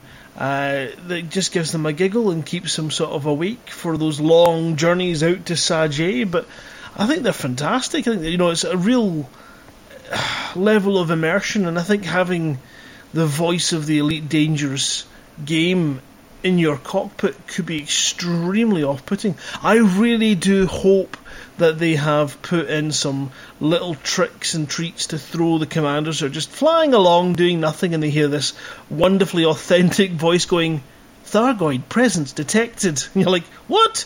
Shit. um, well, I, am not so sure about you. You were mentioning the IP rights. You know, I take it Verity is actually a professional voice actress. So Verity is Jim Croft's wife. Right. Jim so, Croft being head of audio, isn't he? Or something you know, like, like a photographer or an actor or something, you know, you own the rights to your performance, I guess. So I don't think there was anything stopping her doing something like this okay, without Frontier's approval. For, for, example, if the and, uh, and forgive me for not knowing her name, the lady behind the GLaDOS voice from the amazing, amazing, and that's me stalling for time trying to remember the hell of the name of the game. No, well, Portal. Portal. Portal. Yes, thanks. Jeez, come on, Grant. How can you not yeah. know Portal? It just no, I know, I know Portal. I love the game. It's just the name went out of my head. I came up with all kinds mm. of hmm. other names that begin with a P. However if she was to record a, a, voice pack for the Portal game, and although they might call it something like I don't know Samson or something along those other ways, it'd be very difficult to to say that it's not uh, an infringement of their IP. Other than the fact that you know it's officially licensed, so there's no issue. It's hurrah! And uh, Mindwipe is telling us it's Ellen McLain who's GLaDOS. Thank you. I know I've seen her at a convention. Well, I've seen her on YouTube at a convention, and she strikes me as a really awesome woman who seems up for a laugh. Um, and she just came across really, really well in in the in the convention and the discussion and the crazy stupidness stupidness that she did afterwards as well. Mm. Well, I, I, do know one thing. Um, they tried to use GLaDOS in Pacific Rim. Uh, they had the aforementioned uh, actress Ellen all lined up, but they wouldn't allow her to use the uh, Portal 2 filter that they put on her voice. Um, so her voice is in there, but with a different filter on it. I'm just seeing. Uh, I've kicked off uh, shouts of, "Oh yeah, absolutely! We need a GLaDOS voice back." uh oh. there you, there you go, voice packs. No, no charge for that idea. Um, I'm going to move on from the newsletter 100 because we need to discuss the Fer-de-Lance, and I think this might end up being the main discussion for the show, seems as we don't have anything else. So, should we talk about the Fer-de-Lance and the upgrade in 1.5? Colin, what's happened? Ah, yes. Well, what's happened with the Fer-de-Lance is that they have decided that it's a bit underpowered. Uh, so they've gone and upgraded uh, the power plant, and the thrusters that you can you can put on the ship, uh, which, in my humble opinion, from flying about, just gives it that extra bit of kick it needed to be to be the top line killer craft to, to fly, in my opinion. Um, it, it, the Fer-de-Lance always has had a problem with um, heat management and also, uh, let's be honest, it, it didn't turn too well, and you could put all these lovely beam lasers on it, but it would just run out of juice so quickly. Uh, or you had to go into power management uh, a lot in order to, to get the most out of it. It was it was um, a bit of a challenge to manage those options. And when people just flew around in vultures, it, it just didn't seem to, to be the scary craft it was supposed to be. Um, what I would say is that now that these modifications have been made to it, it is now the scary craft it was supposed to be. Yeah, I noticed that as well. I, I always felt that against one vulture, obviously you you know you had the upper hand, but if you came across a wing of three of them, hmm um, you know they, they really did just smack you up a lot of the time, and you didn't really have much of a chance if they were, you know, well ranked. So um, I'm glad to see that they've they've done that. I haven't noticed it myself, even though I've flown a Fer-de-Lance, but I think that might be because I don't have a Class A uh, power plant or thrusters yet. So that's probably why I haven't noticed it. Um, I mean, is it is the upgrade only noticeable on the, the Class A stuff?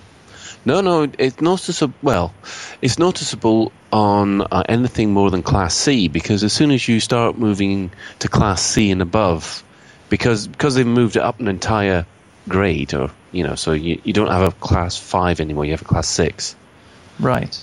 So as soon as you're a C or above, you've got more power than you ever had before, and um, you know, more power, better weapons. One thing that is is just as bad though is they haven't upgraded the um, uh, frame shift drive slot, which means that it's still got the terrible downside of a of a short hyperspace range. Uh, which you know it's, it's one of these balancing issues which I think just suits the Fer-de-Lance's fine. Well, it is a fighter, so Mm. you know you, you can't have everything.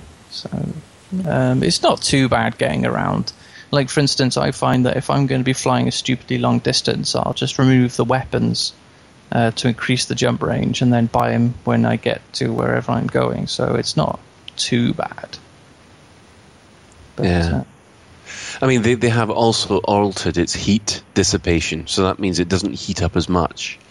Because uh, if if anybody has ever tried fuel scooping in a Fer-de-Lance, you know you don't want to do it. So does that mean that um, I might want to try out the three, uh, you know, like some gimbal beam lasers on there again? And well, no, it's four because it's four medium hard points. oh, four. that was it. Yeah, you get four medium hard points and a big huge one. So that's where your plasma generator goes. I don't suppose they've improved the, um, you know, the, uh, the kind of what do you call it, the, the visibility of the bottom turret at all? Because I really struggle with that. Uh, Well, the um, what you mean the actual bottom the hard actual point? placement of it, yeah, it's it's no, they, pretty- they haven't actually changed any of the placements on on on the ship, so you've still got the same placements. But to, to, to be honest with you, I've never bothered with turrets on that thing or anyway, and uh, you know that big bottom, that big bottom slot is you've you've really got to hold it back for the big hitter that you're going to need. So what do you usually stick on your bottom? For now, well, let's just say one massive plasma generator is also the the best way to go. Uh, Well, but- now you've got more power, Well, yeah. I'm, go- I'm going to disagree there. I, I've got a great big uh, cannon on my bottom. this But is my, going my to cannon, go very my cannon's badly, gim- isn't it? My cannon's gimbaled. And Ben, what was it you showed that person that interdicted you on the way to Lave? Did you show them the end of your gun, or did you turn Well, I- tail I was- and flash your bottom at them as you ran away screaming for mummy? No, I actually okay. So I deliberately headed off to Shinrarta Dezhra to pick myself up a furry lance for flying around uh, this evening just to try it out. And at the time, I was flying an Imperial cutter, and I did actually get interdicted by a certain commander in TOC, I think it was, who was testing. I'll be nice. His furry lance. And I was like, you know, please don't interdict me. Please don't have a fight. I'm in a rush. I want to basically pick up Third, third Lance or Lay Radio, try it out. I don't have time for this. And he was like, well, I'm sorry, but you're going to have to fly here in a hauler. To which I, pro- and then he decided to start shooting you. And at that point, I thought, okay, screw you and bring it. I made that dirty, rotten player killer turn tail and run. so he was the one running, not me. I think that tells you, Grant, eh? Blank yes. But I've as a, that nicely segues me in, and I've been flying around the, with Furry lamps this evening, and it's it does fly very very nicely now. Um, and I don't think the jump range is that bad. It's about 14 light years minus. which Yeah, but you know no- that's that's quite acceptable. Yeah, well, now that you can put bigger equipment on it, though, that that you know more tonnage. Yeah, but I'm in a beta. I'm in a beta build, obviously, yeah. Um, and I've got my jump ranges. I've just got a galaxy map, 14.25 light years. Oh, not too bad. So, and I've got a si- I've got a fairly big um, fuel scoop because I didn't bother with any cargo space, so I just shoved a fuel scoop in one of my cargo racks, I am going to have and so it's much very fun shiny. editing your words. I have Yeah. a really big bottom. It's going to be awesome. Hang on, Grant. I have a really big bottom. My cannon is very large. Now you're just spoiling it. Let me just shoot you with my great big cannon. My Well, we'll weapon just- is gimbaled. If he says anything about helicoptering, I don't want to know. Okay. Wouldn't that be turreting? Moving on. Okay, so we're done on the Fer de Lance changes. um, Well, Uh, I know we focused on the Fer de Lance, that, that there hasn't been any other ships that have been updated in 1.5. Well, um, not really. They, they put a couple of fixes in for the Corvettes, uh, and also you've got missing Discovery scanners have gone back into the Asp Scout, Clipper, and Federal assault ship. But apparently, that's um, that's about it, really. Have, I have you guys actually discussed the new ships and your opinions of them? Oh, yeah, I think we did that last week. We went through them one by one. Okay, fine. Well, I won't rehash that then. Um, but all I can say is I'm disappointed with the cutter. It, it's like flying a cow. um, but it's it's not a Type Nine. That's you know I was kind of really disappointed. Am I the only person who had issues undocking the thing? Oh well, there was No, a that was a bug. bug. There was that a was bug a with bug. it. Okay. Yeah. Has that been fixed? Yes. Okay, fine. I might try it again. But yeah, once I did get out of the space station, uh, I was it was just so slow. Um, that Well, so it was slow to turn, but you know. Yeah, yeah, sorry, yeah. Straight line speed was fine. yeah, yeah, and I think that uh, a lot of people have started looking at it as a as a really powerful uh, trading ship because it's got Mm. so much space, and I think that's maybe what it's going to end up being. Was that going to be the Imperial Trader instead of instead of being the, the big hitter for the for the uh, Imperials? Because because when you compare it to compare it to the Corvette, you can outrun a Corvette using one, but you can't outfight it, and you certainly can't outturn it. Yeah, and that's the kind of thing is the as a ship as a, a combat ship, you know, the Corvette really does have the upper hand, and I guess that there'll be some uh, Imperial aligned people that'll be upset by that. But then again, if you'd looked at the previous, um, you know, look at the Clipper, you know, it's it's about top end speed, and so it was kind of to be expected that they would go with that again, with with the cutter. Um, so you know, I I just I'm not going to be flying one myself. It's too big, too cumbersome. Um, I, I think I'd rather stick to the Courier and, and the Clipper if I want something bigger. Uh, but then again, now I've tried out the de Lance, the Clipper just doesn't get a look in either. I, mean, I know you like your pew pew, but I do think I might end up actually trading my Anaconda in for the Clipper. Sorry, for the Cutter, because it's still got a reasonable jump range, even with 800 odd tons of cargo in there. Yeah. And that's a ridic- You know, that's almost double the cargo space that an Anaconda's got. Yeah, yeah. As I said, that's why it seems to be the favourite. Uh, people are looking forward to it in the main Yeah. game because it's going to be the new trading ship. Which is a shame as well, to be honest. Yeah, because one of the things I was hoping for was seeing, you know, a kind of mini Damocles video with pe- with players with cutters on one side, as and people with uh, corvettes on the other. I don't think that's going to happen because basically the most of the the cutters will be uh, decked out as as traders, and the, well, we'll have to wait and see if what happens at, at some point. Well, unless there's going to be some federal in-faction fighting where everyone's just in corvettes killing each other. No, Mindwipe is saying apparently it is actually, if you've got the right build, apparently is a good combat ship. that can outmatch a Corvette depending on how you're doing. Uh, but I guess it's on a one-on-one. Um, Well, from what I've see. seen, well, from, from what I've seen so far in the beta, where I've seen other players go at it, uh, I think normally the the cutter there's there's been a lot more cutters than there have been Corvettes, Yes. uh, and because I think everybody likes the look of the thing, uh, but yeah, I think you need if you if you're on about pilots of equal ability, you're you're looking at maybe one and a half cutters taking out balancing out one Corvette. Sounds reasonable to me, yeah. Yeah, I mean, my my brother um, Oz, he's uh, big into the big ships. You know, he had the uh, Clipper uh, while I was still running around in a courier because I preferred the you know the the, the maneuverability. Uh, but even he tried out the Cutter and said uh, it's just not fun to fly as a combat ship. But you know, I, I'm thinking, well, it's, it was in the beta, so he'd have had the cash to kit it out fully as well. So it's it's not just a case of, you know, he had a bog standard one, he would have upgraded everything.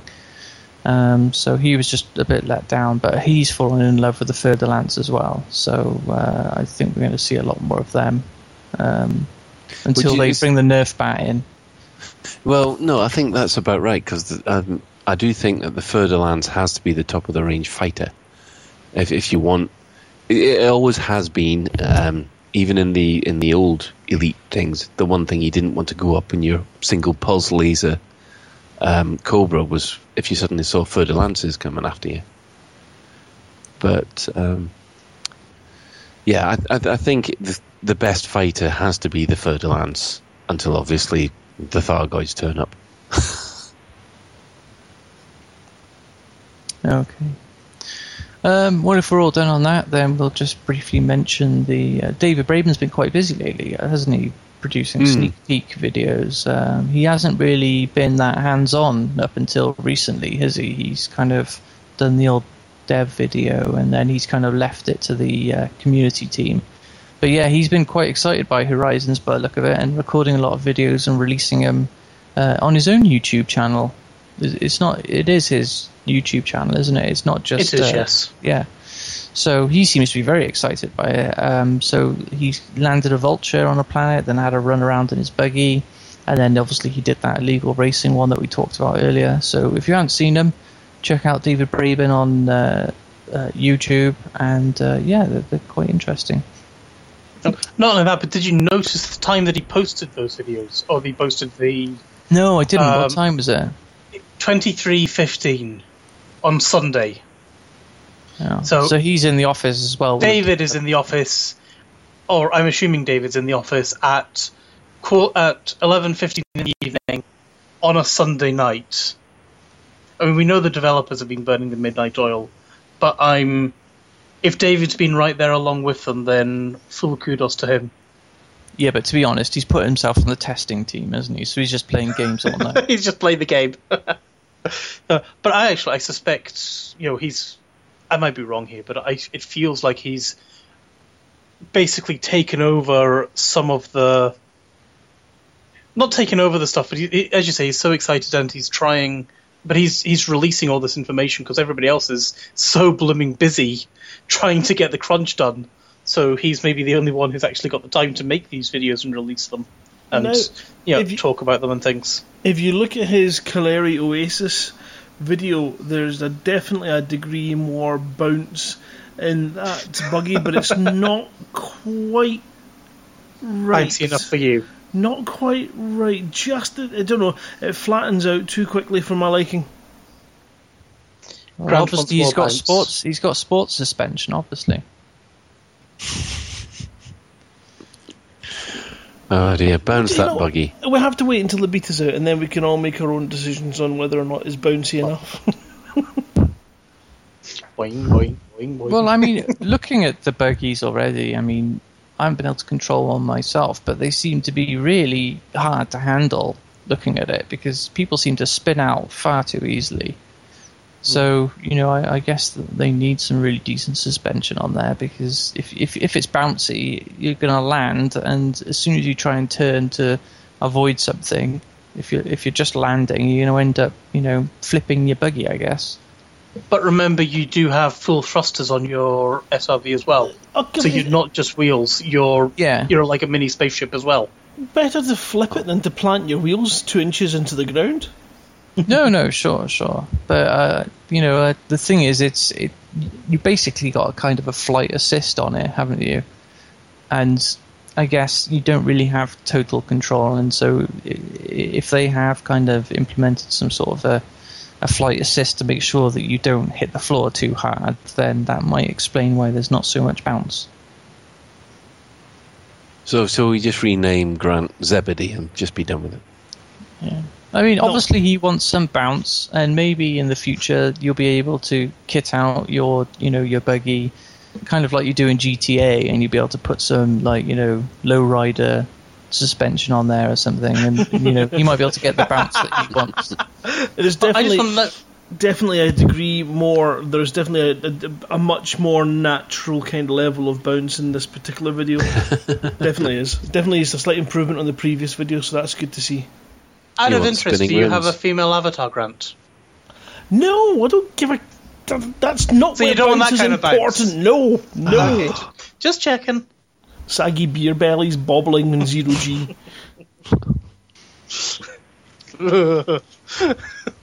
I have a female avatar, but um, I haven't even thought once about bounciness of buggies, so uh, it's just you, Ben. Yes.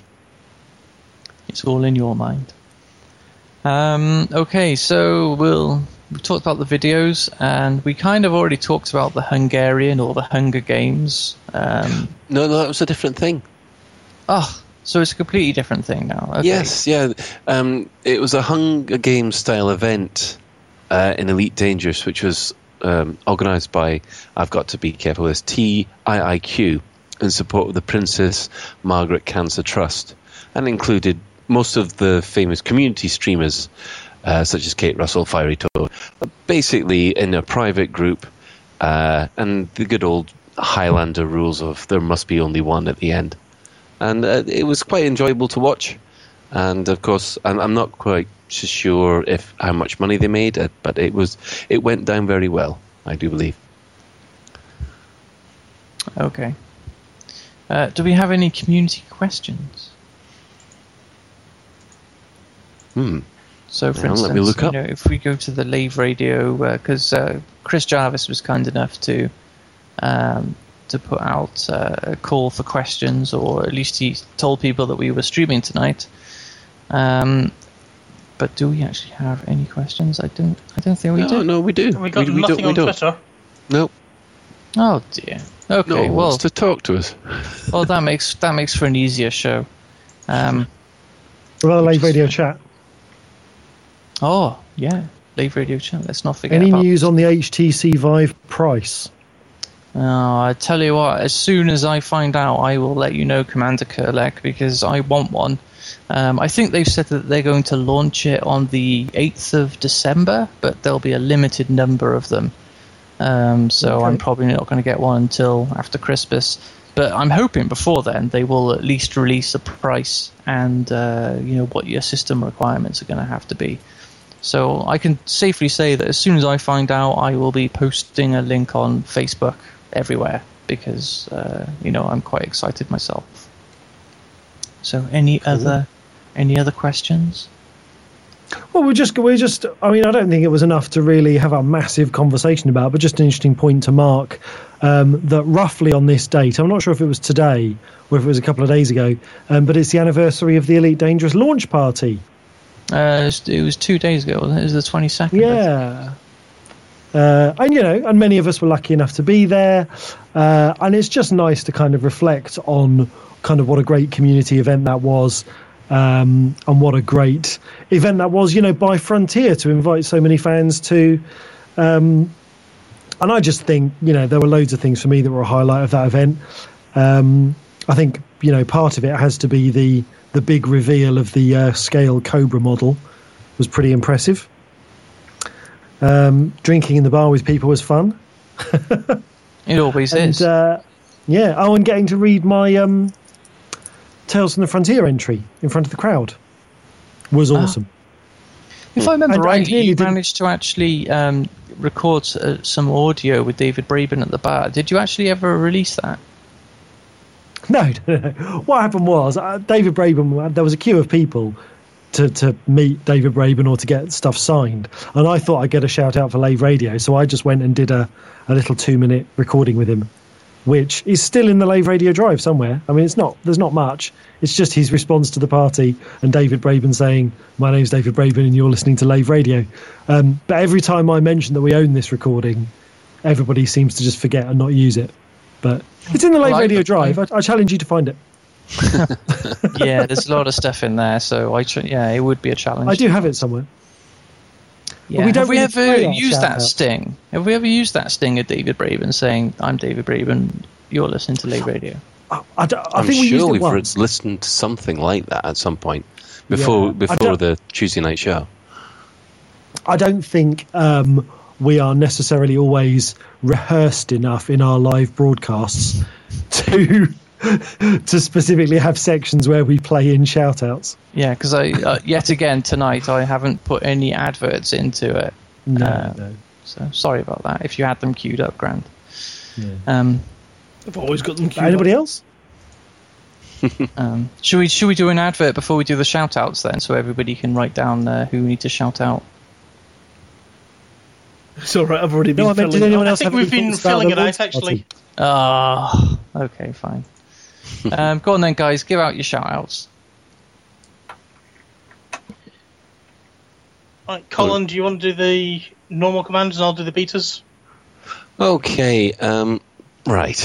Just let me bring up the my list of people that are, are hanging around Lave Station at the moment. We've got Barry Shiro, Commander Cass- uh, Cassius, Doctor Toxic, uh, May Lalu, Commander Psykokow, Ulrich Octavius, Ventura underscore, and we've got an Anaconda and an Imperial Courier, which are which are moving about so fast I can't lock on and find out who they are, Well, which isn't got, helpful. You've got Doctor Toxic there. You've got Nordlicht. You've got Stephen McCreary, Lev von Shadow, John Splint, uh, and then I think that's that's all the ones that are in our instance. There's quite a few hollow squares actually in the open there. Yeah, yeah. I must admit, it's um, a quite packed round Lave Station in live at the moment.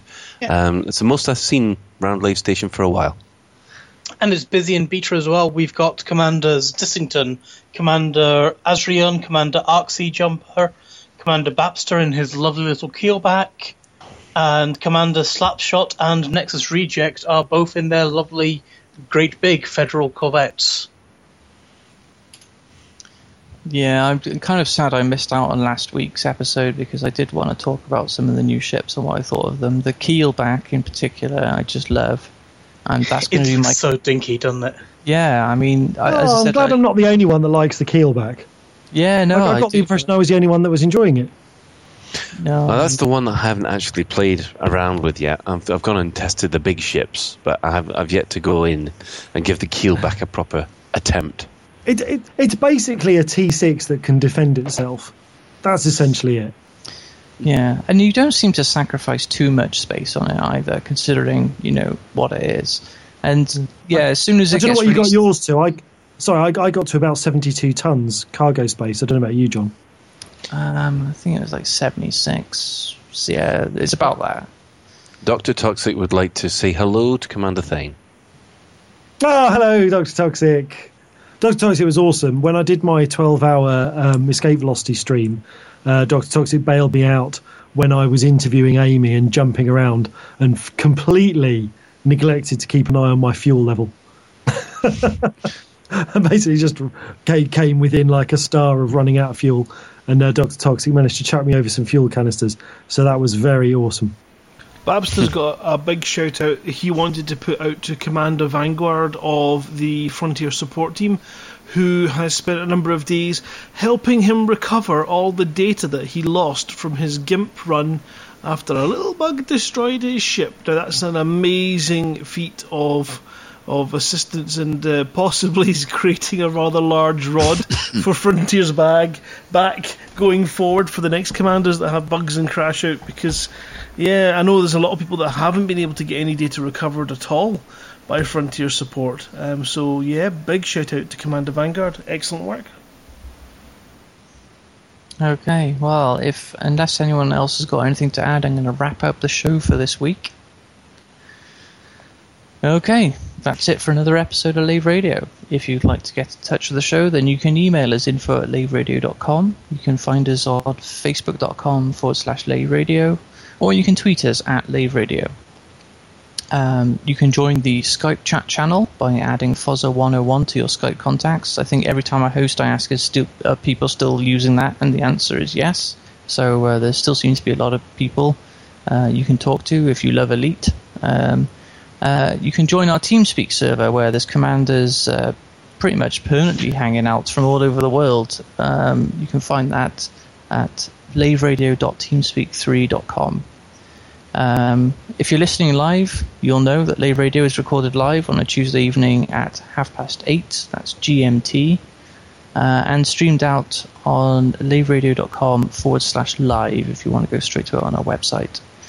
So, thanks to Ben, Grant, uh, Chris Jarvis, and Colin Ford.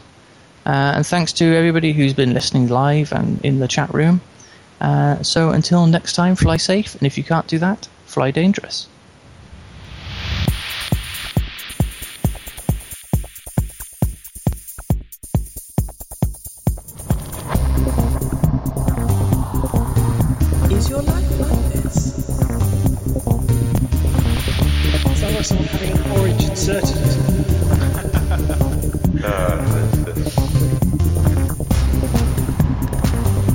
Safe word. Space can be.